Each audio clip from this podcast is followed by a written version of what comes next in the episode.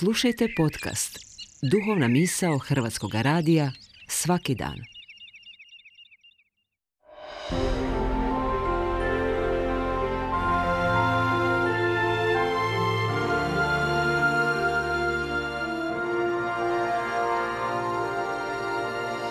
Duhovna misao. Urednica je Blaženka Jančić.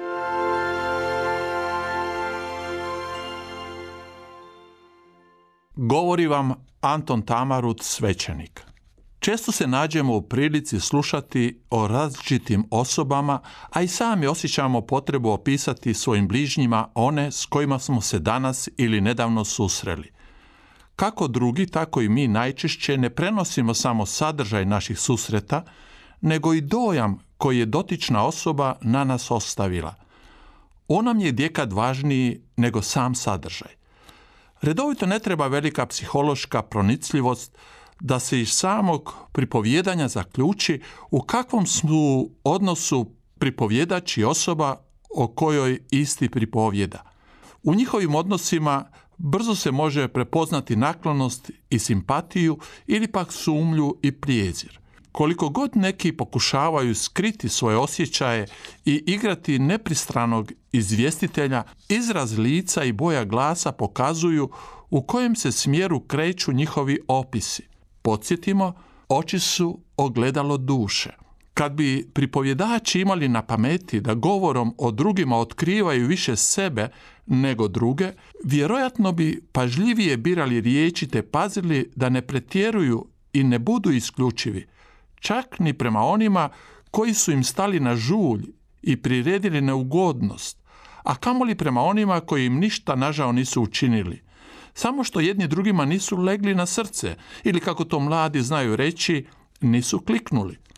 Treba naime paziti da tvrde i teške riječi koje smo usmjerili prema drugima ne izvuku na svjetlo dana ružne karakterne osobine koje nas u drugih osoba smetaju, dok iste u sebi ne primjećujemo. Teško naime možemo nešto u drugima prepoznati što sami u sebi u većoj ili manjoj mjeri nemamo ili nismo. No, ne treba izbjegavati pretjerivanje i isključivo samo u odnosu prema osobama koje nisu prema našim mjerilima i očekivanjima, nego je potrebno također biti umjeren i razborit kada govorimo i onima koji nam se sviđaju, volimo ih, nadahnuće su nam i uzor, pronalazimo se u njihovom razmišljanju i ponašanju. Ako pretjeramo u smislu da im pripišemo nadrealne i božanske atribute, naš govor o njima lako može izgubiti na uvjerljivosti i vjerodostojnosti. Može čak postići suprotni učinak od onoga koji želimo. Ispašćemo nezreli i neozbiljni procjenitelji, strasni i pristrani, da ne kažem fanatični navijači. A fanatizam i oduševljenje bitno se razlikuju o prijateljima i osobama koje volimo i divimo im se, te želimo da one i drugima budu privlačne i drage, moramo govoriti nenametljivo, jednostavno i konkretno, osobno i toplo, a da se pritom ipak ne rasplinemo u pretjeranim osjećajima. Sadržaj mora biti stvaran, a ne fantastičan, iskazan kroz konkretne primjere kojima smo osobno svjedočili ili smo o njima čuli od pouzdanih i vjerodostojnih svjedoka – o osobama koje volimo nije potrebno govoriti na dugo i široko, jer osim verbalne komunikacije postoji također govor tijela kojim prenosimo svoje oduševljenje, osjećaje i uvjerenja, te je on koji put još važniji od samih izgovorenih riječi. Neumjerenost u količini pohvala i u dužini vremena mogu samo naškoditi našim dobrim namjerama.